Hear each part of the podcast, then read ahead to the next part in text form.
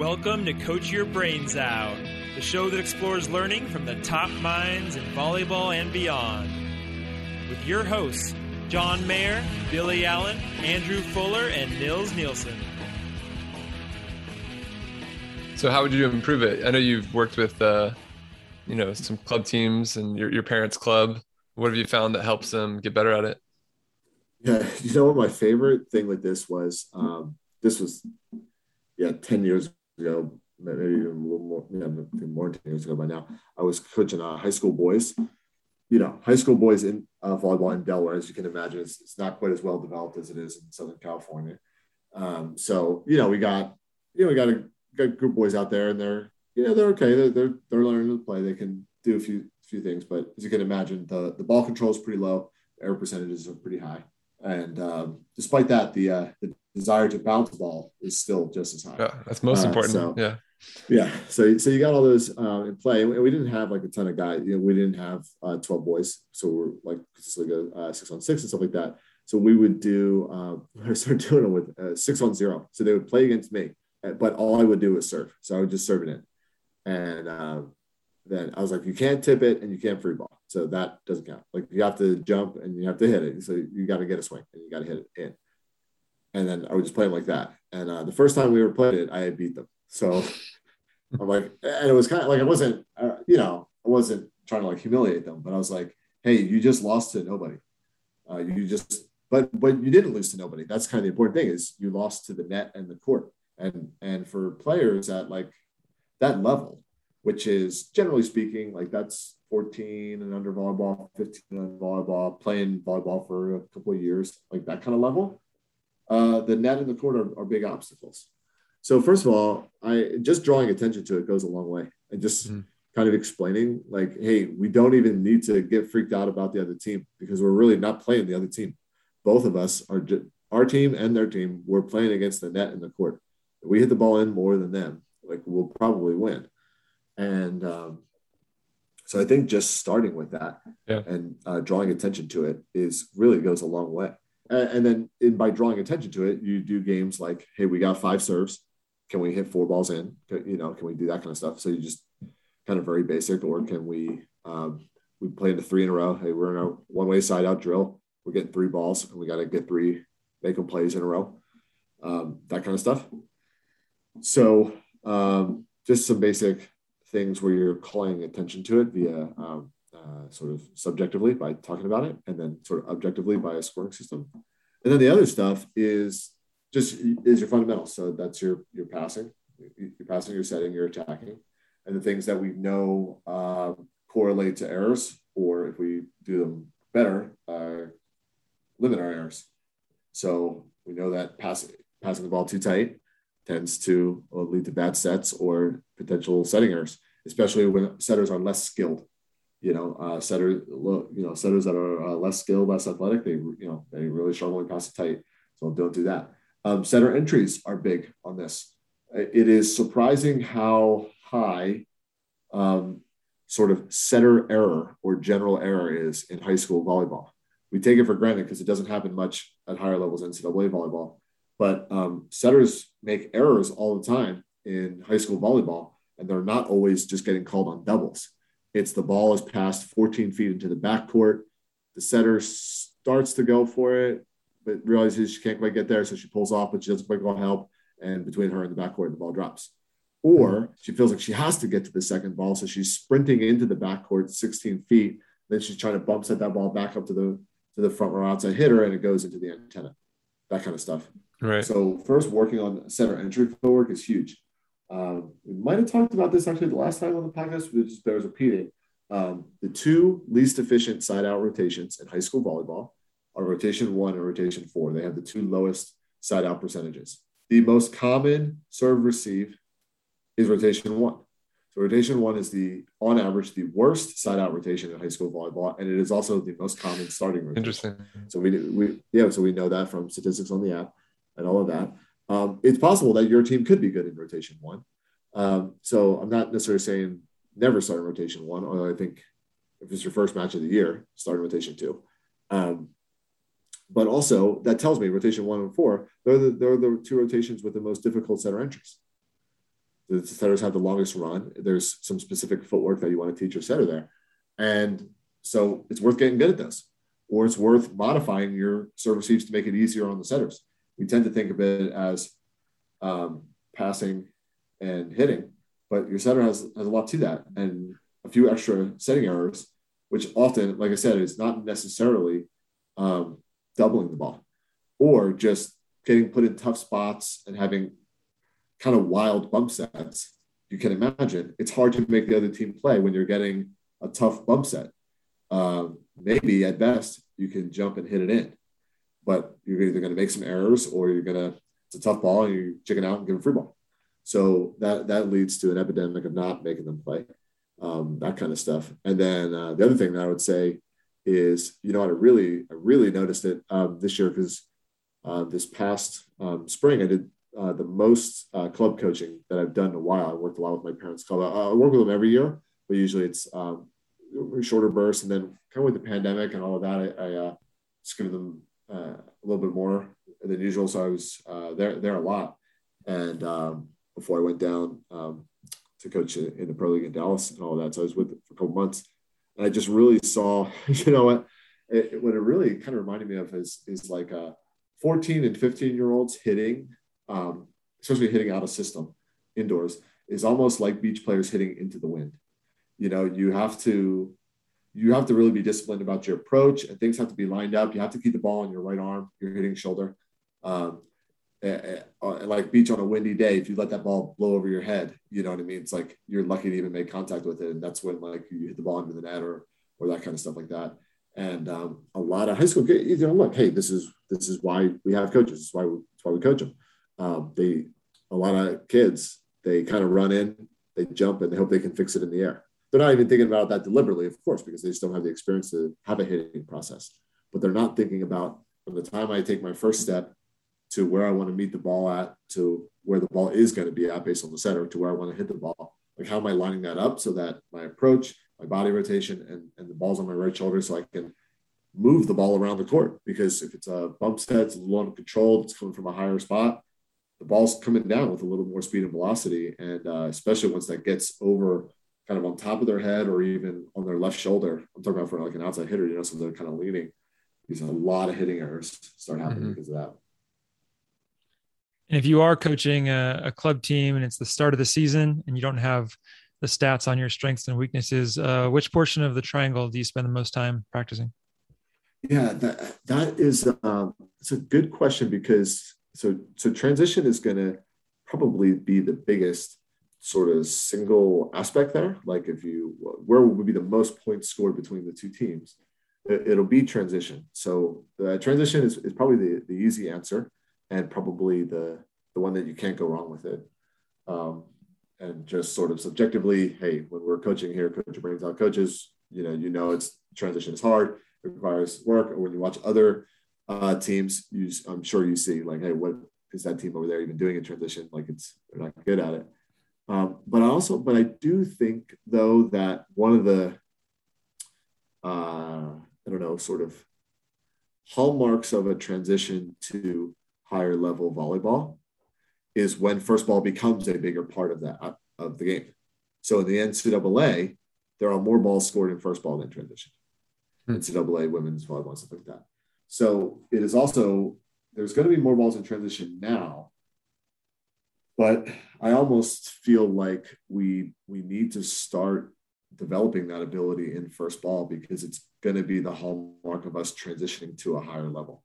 Now, you said high school volleyball. So I'm in high school varsity and maybe we're decently skilled. If high school means JV or 14, 15 and unders club volleyball, that kind of yeah, they're kind of in the ballpark of high school range, then I probably would emphasize transition more because it might still be another couple of years before we're playing at the level where first ball side out is more consistent. But if I'm a strong high school varsity program or kind of having aspirations of that, or I'm coaching juniors, but it's 17 and under, and, and we have a competitive team, um, then I might spend more time on first ball because if we want to have the year that we want to have, we have to be able to score in first ball and, and actually not just make a play with score. Can you explain your triage concept? Yeah, well, it's just what it, we have limited time. When I uh, so recently, I was back with uh, actually coached uh, with the USA national team a little bit. It was it was actually a, a huge honor for Coach. Uh, I got to be the substitute teacher for a little while. They had a, um, a NORCECA championship, but it was cool because it was, it was an important tournament um, for the, for certainly for those players. So it was none of the players. Uh, it was right after the Olympics. It was in September uh, down in Mexico. Um, and it's part of the world championship qualification. You know, you take it for granted in the United States that you're going to be in world championships. Um, but for other countries, it's because uh, you know the USA team has been so successful and all that. But for other countries, it's, it's not a given. You know, for Canada, Canada doesn't qualify in every World Championships in Puerto Rico or Mexico. So uh, for those teams, it's a pretty important tournament. And for the players aspiring to get on USA, you know, hoping to break in with Karch and, and the main training group. So it was, it was really cool. I got the chance uh, to be the coach for that tournament and all of that. Um, and the one thing that I remembered again about being in the national team gym is you have too much practice time. It's the only training environment where you have too much practice time. And uh, I had a couple of assistants there uh, who hadn't been um, involved in that, you know, hadn't been as much. I said, it's to, it's to drive you crazy how slowly practice starts in the national team gym, like how long the warm up takes, like how long all this stuff is.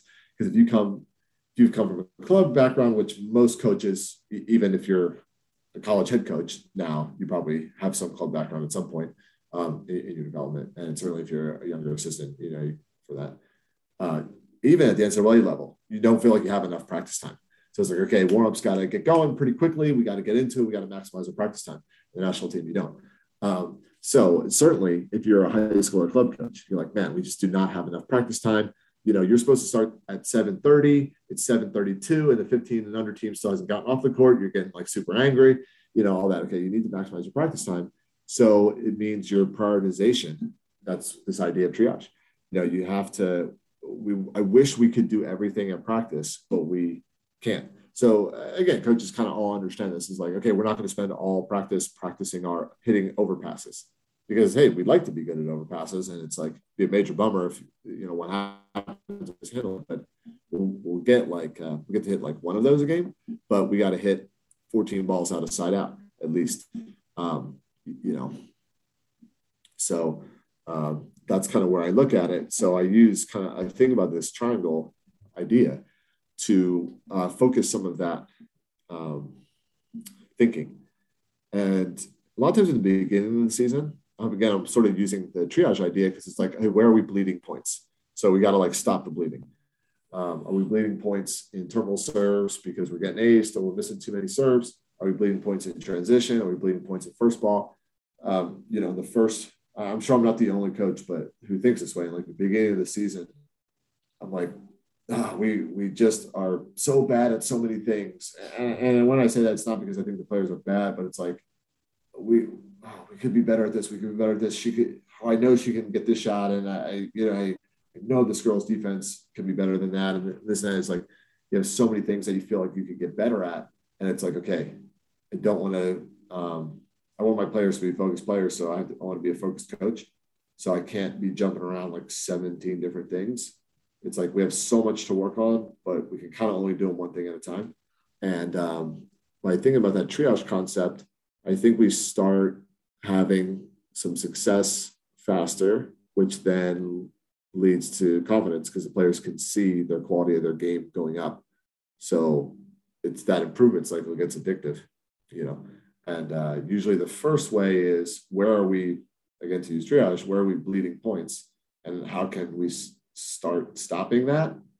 Because then again, like that quality of game goes up, fewer bad mistakes are being made and and then and then players start raising their standard.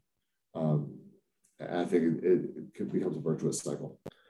And if coaches want to do these stats and create the triangle, they can do it on your stat app. Is that does it come out that way? Yep.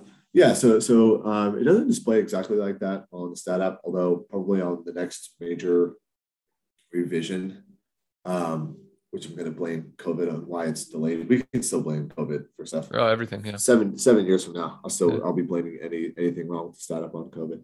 That's fine. So that has gotten a little delayed. So it probably will add uh, all that information would be on there. You'd have to. Mm-hmm. It's not displayed exactly as a triangle, but I'd also say so. Yeah, the the GMS stat app, download it. It's great. Um, but I would also say all of these concepts you, you should be able to do on pencil and paper.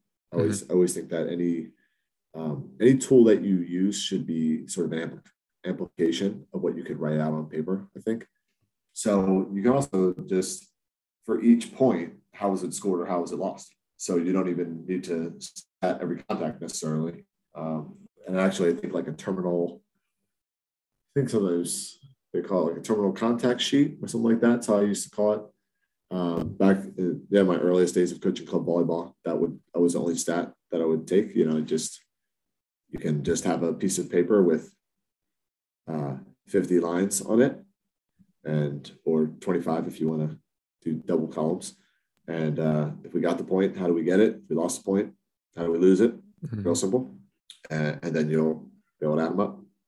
Like it. Paper, uh, paper and uh, pencil. Keep it simple. But so it's the yep. GMS Gold Medal Squared uh, stat app.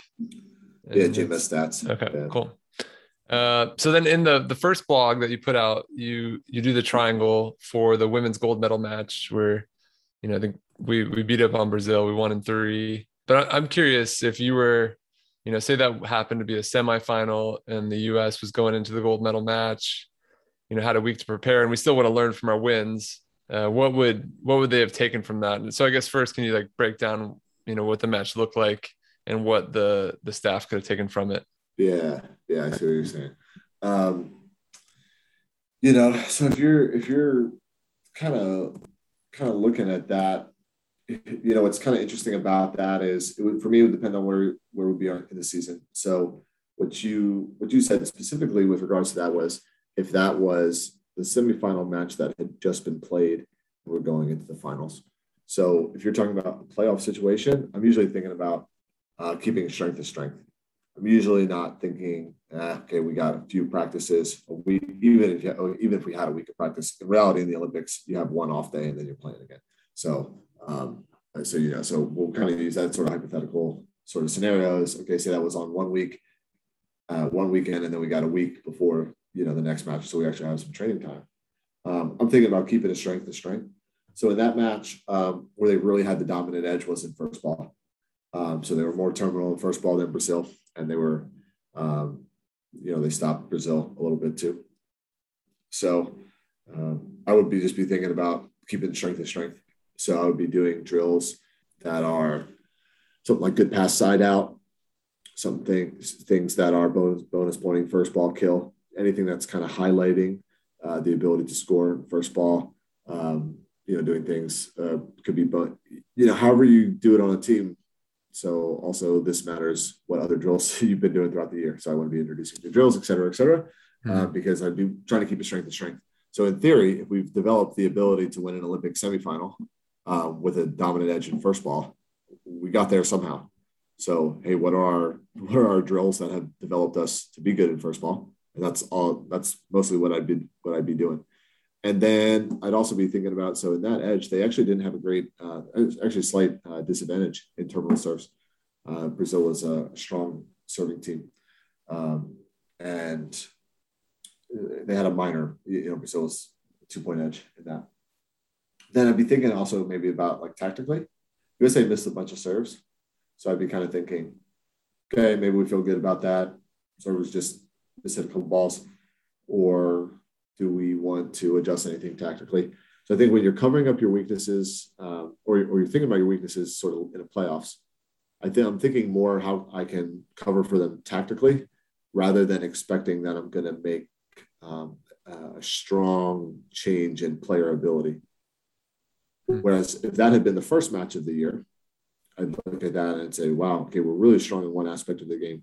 So not that we're not going to work on it, but I'm going to work on changing the ability of my player early in the year. So the information that I would draw would be, or the implementation of that information would be dependent on where we are in the season. Broadly speaking, early in the season, I want to fix weaknesses and try to increase the ability of my players. And late in the season, I'd want to sort of uh, keep a strength to strength, and then try to tactically cover up for weaknesses of my players. Cool. And in that blog, you also have the the men's final. Um, and that was like a completely different picture as far as the triangle. Can you uh, tell us about what that looked like? And I guess the same kind of question: How would you uh, implement the triangle moving forward with if you were coaching Russia or the ROC? I guess. one of the uh, one of the well, the first thing I would do if I was found myself coaching Russia, I'd just move to the United States. I don't know. I felt like just feeling like super patriotic about the the women's gold medal uh, match. So I'm gonna, probably going to highlight that in every single blog I write. I'm going to find, find a way to reference USA women finally breaking through and winning the gold because that was uh, that was so so awesome uh, for me to see. Uh, so sorry, I have to be a huge USA home on that. But uh, one of the cool things about uh, think if you look at that uh, gold medal match on the men's side between uh, France and Russia was Russia outscored France when the ball was in play. So France was plus 12 on terminal serves, really dominant advantage. Uh, Russia, if I'm, I'm not looking off the top of my head, but Russia missed 20 in the low 20s serves, 23 as I pull it up now. Russia missed 23 serves to only get one ace, uh, while France uh, missed 19 serves, but picked up nine aces. So I always look at it. I look at it uh, uh, in terms of that. Like I think it's it's not just about missing serves. Like you can miss 23 serves in, in Olympic men's volleyball if you serve six, seven, eight aces. You know, hey, you know, three to one. You know, that's not uncommon. But it's like, wow, you missed 23, but you only picked up one ace. Um, so you have one of these kind of things where Russia outscores France when the ball is in play. So if you take away all those terminal serves, the aces and the service errors, um, in, in rallies where you know a set and an attack sort of happened, Russia outscores France. So it's really kind of it's a pretty cool idea. And this was this was one of my earliest, um, I don't know, kind of like mind quakes. Um, I, it was the very first gold medal score clinic I, I went to actually with, with Carl McGown, and he used this example. And of course, because it's Carl, it was uh, BYU uh, winning a national championship in 2001 or whatever like that. You know, uh, just like every blog uh, of mine is going to feature somehow link back to the USA winning the gold medal. Uh, every, every like example at that, especially at that time, uh, from gold medal squared was something with BYU winning. Uh, so of course it's them winning. But uh, so they're playing UCLA, and uh, similar concept. You know, so BYU has a pretty big terminal serve advantage. They didn't call it terminal serves um, in that clinic. Um, that language wasn't used, but that's what it was. And um, you know, UCLA outscores BYU once the ball's in play. And it was really impactful for me. I was, you know, whatever. I was 22 years old or whatever like that, coaching club volleyball in Delaware, and I'm like, oh man, like we're trying to compete on the national level, and we got to beat these teams from Texas and California, and they all seem like they're they're all six foot three and all of this. Like, and I was like, that really struck home with me. I was like, okay, we can. The other team can be sort of like better at volleyball, like what most people consider volleyball setting and hitting and digging and blocking and all of that kind of stuff. But we actually could win a match if we give ourselves enough of a buffer in the serve pass game. Like if, if we could just get like a three point buffer in every game, even if they're two, you know, even if they're like a couple points better, um, like at volleyball, we can somehow find a way to steal some of these matches. So that was like really impactful for me. And then it's, I mean, that was really impactful for me, like at the high school juniors level. And then now to see an Olympic gold medal, France get, you know, France getting the gold medal in the Olympic men's, the very highest level of volleyball. And it was the same thing. They were a little outmatched by Russia. I'm sure France wouldn't think that, but the you know the, the actual play, Russia outscores France at the net, but France has that lead. So uh, it's just really impactful. So um, if I'm Russia, I think is, is how you pose the question to me. Again, it depends on um, when in the year we're doing that, but I, I think it's really simple. We have to adjust our serving strategy or our serving ability, and you have to make that call because I think, especially in men's volleyball, you have to make the call between what uh, tactically this guy's going to do from a serving standpoint. And I think uh, beach players do this a lot too. So I think the other area where we really see it is are we sort of serving for aces? Or are we serving uh, like you know with with the with the possibility that we're going to directly score a point or something close to it with our serve? Or do we have to serve in such a way that we just allow ourselves to block and defend? And i think at the international men's indoor level every server has aspirations to be a point scorer. And you need some of those guys. You, you, you can't well at least nobody's really tried seemingly convincingly to be a team full of six tactical float servers. It, that doesn't seem like any anybody at the international men's level is having success doing that. So probably everybody who's gotten to that level has been a point scoring threat from a server at some point, almost everybody. So, so it is kind of tough where you kind of cut that line off. But so the first thing I'd just be doing is trying to have a, a little bit of an assessment of all my guys. Hey, this guy who missed six serves with no aces, does, he have the capability to be a point scoring threat? Or does he just need to serve more tactically? Because you can have zero missed serves and have zero aces too. Like you're going to get the same, you know, if, if you're not going to really get them out of system, you might as well just make all your serves.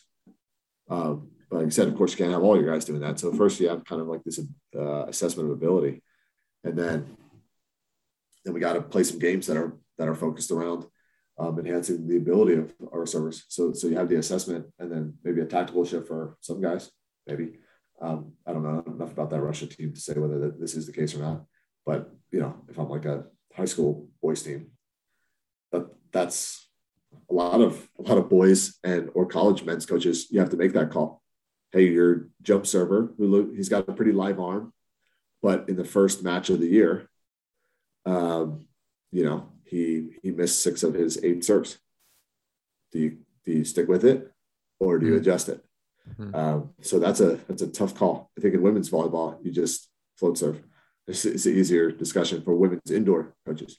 On the beach, uh, not so much because there's a lot of beach servers who are serving spins with success.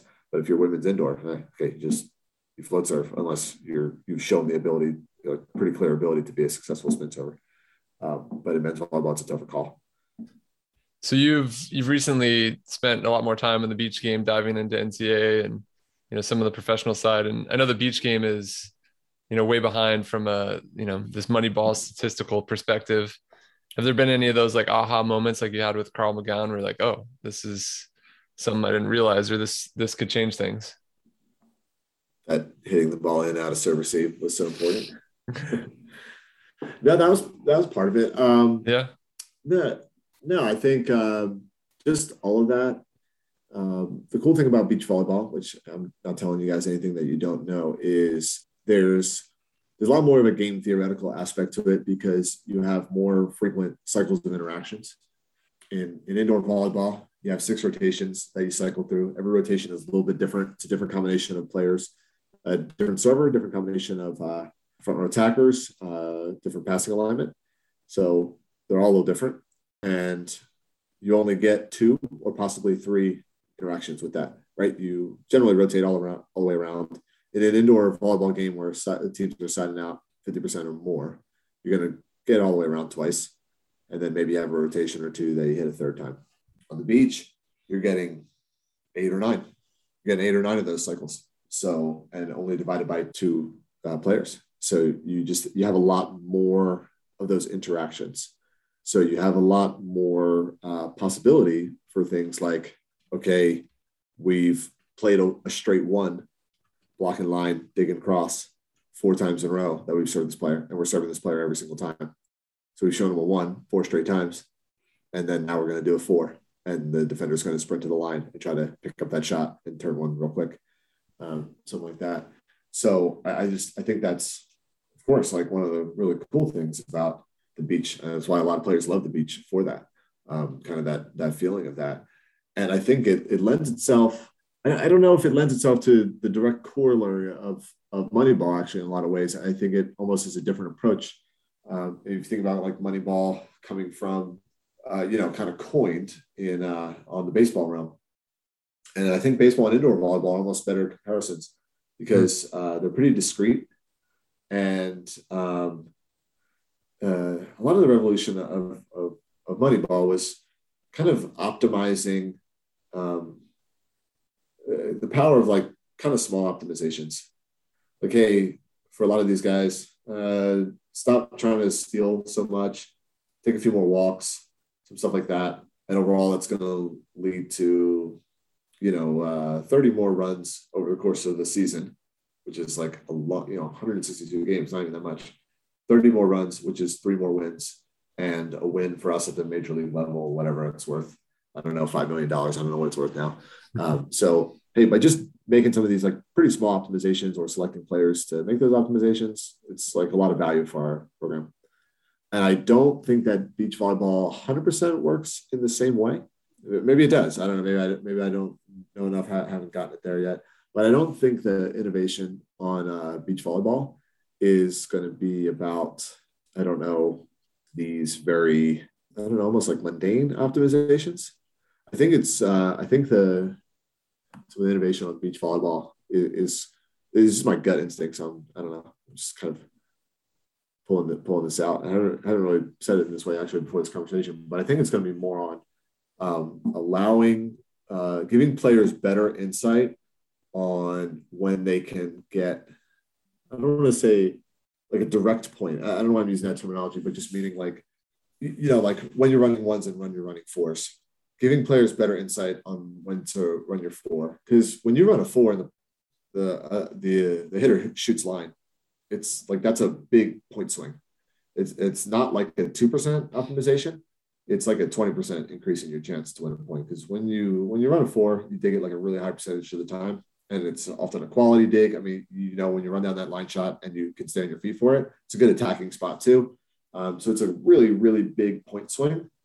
But um, if you if you sprint for that forward, and they shoot the angle. It's a clear point. Um, so uh, and, there, and there's a whole bunch of stuff like that in beach volleyball. A well-timed serve to the sideline uh, that goes in can lead to a lot of points. So I almost feel like the uh, the better comparison to, to beach volleyball is almost on uh, football, which has more big plays. Even though volleyball, everything, beach volleyball, everything is one point. If you can think about some of these um, things that you can do in the rally, where if you guess right, for lack of a better term, and it's not guessing, you know, it's it's strategy and it's reading and it's reaction and anticipation. But um, if you think about some of those things that you can do, um, where they can kind of swing it pretty significantly one way or the other, mm. um, and when you know, how can we teach players to use those leverage situations better? How can we teach them to use those at the right time in the right way the right situations against the right people? Those are i think how you pick up some big chunks of points for your team. Is that because the odds are so stacked against you on defense compared to like indoor you have a better shot at getting stops? Yeah and, and you and you you have more possibilities on the beach. I mean what how far are you going to move in middle back before you get on top of your right back player you, know, you have just more defined responsibilities. You know, in beach, the defender is the left back, the middle back, and the right back. Uh, you know, they're they have more possibilities. I, I think. Uh, maybe maybe not every, every, coach would see it that way, but I think I think I see it that way. Yeah, it's the odds are a little more stacked against you because because that percentage is higher. Yeah, if you look at um, th- there's most most successful um, women's NCAA uh, teams are uh, siding out in the 60s whereas plenty of meaning successful like winning record, not not like necessarily national championship, but just a pair that has a solidly winning record. They're siding out in the 60s, where there's lots of indoor women's NCAA teams that have winning records that are siding out in the 50s. Mm-hmm. So because the overall, yeah, because the overall side out percentage is higher, particularly first ball side out. A lot of first ball siding out in, in the in the 40s, even the high 40s, um, even low 50s for some teams. Whereas that's not as much the case in the indoor volleyball. Yeah, so offense has more of an advantage. So then there becomes a bigger swing. Cool. Well, this was this was interesting, and uh, really enjoyed the the article. Um, what else can we look forward to hearing that you discovered in your month in the wilderness, uh, or maybe something that's going to come on your blog next? Yeah. So what I'm going to be, I'm kind of going through um, uh, the points of the triangle. So you know you can kind of imagine those, and then what I'm going to start uh, bringing it down to is, uh, so like I said, each Monday I'm going to kind of come up with a concept that, you know, because the way I look at things is going to have a little bit of an analytical bent to it. And hopefully it's just kind of illuminating the way that I think about it.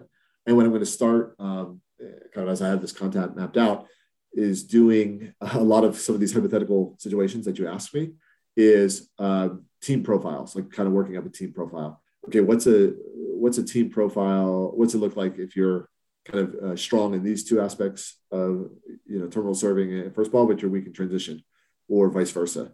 Uh, what does that look like? Um, you know, kind of introducing that concept, and then um, okay, what are some of the training implications? Can we see uh, a match breakdown from a real match where a team won a match with that sort of team profile? Because, like I said, there's there's a bunch of different ways where you can win matches. Uh, so that's kind of how I had that laid out, and then even going into some of the um, kind of sub pieces of that because I can be good in transition because I dig every ball and I just create so many opportunities. Or I can be good in transition because I kill a lot of balls in transition. Those are two different teams. So they have different strengths and weaknesses. So they have different training implications. uh, different examples of that. Uh, generally, how I have it laid out is uh, the first three weeks of the month, um, the articles are going to have an indoor bent, and then the fourth week is going to be beach week. So doing some similar ideas, but uh, using examples and, and concepts from the beach. So yeah, that's what people can expect. And they sign up. What's the the link they can sign up on? Yeah, smartervolley.substack.com. Easy as that. Well, Do it. this was great. The uh, Forrest Gump, the Dos Equis, the uh, just the man, the myth, the legend, all of the above. It's great to spend time with you. Uh, you know, someone who's coached every level of the game. I think that goes into the most interesting part that you're going to coach this year. What national team? Probably some kids who have never played before, some club. You do it all. Uh, obviously, beach stuff too. So it's great to hear like your wide range of perspective and all your deep understanding of the game. So thanks for sharing it tonight. Yeah, of course. What I'm what I'm really looking forward to. I'm hoping to to do it again uh, and see the Lions. Is uh, I'll be down coaching in the Athletes Unlimited Pro League. So I don't know if you've covered much of that um, on this uh, podcast, but back for the second season, I'm fortunate enough to be able to coach in, in that league. And uh, if you kind of look at how the season lines up, I'm hoping I'll be able to drive, basically drive right from Dallas to, to Gulf Shores to uh, to hopefully see the Lions uh, compete again. He's Yeah, we've we've got a a condo booked for you for Gulf Shores if we can make it. We got a lot of work to do and yeah, of a lot course. to learn from your insights. But but yeah, good looking this year. forward to that. Awesome. Well, thanks for having me on. I always love talking with you guys and, and love the episodes. I haven't listened to the last two. Uh, actually, I haven't listened to the last four. We haven't been listening to anything this month, so I'm looking forward to, to catching up to my Coach Your Brains Out. Hopefully there's something good there for you. Thanks, Joe.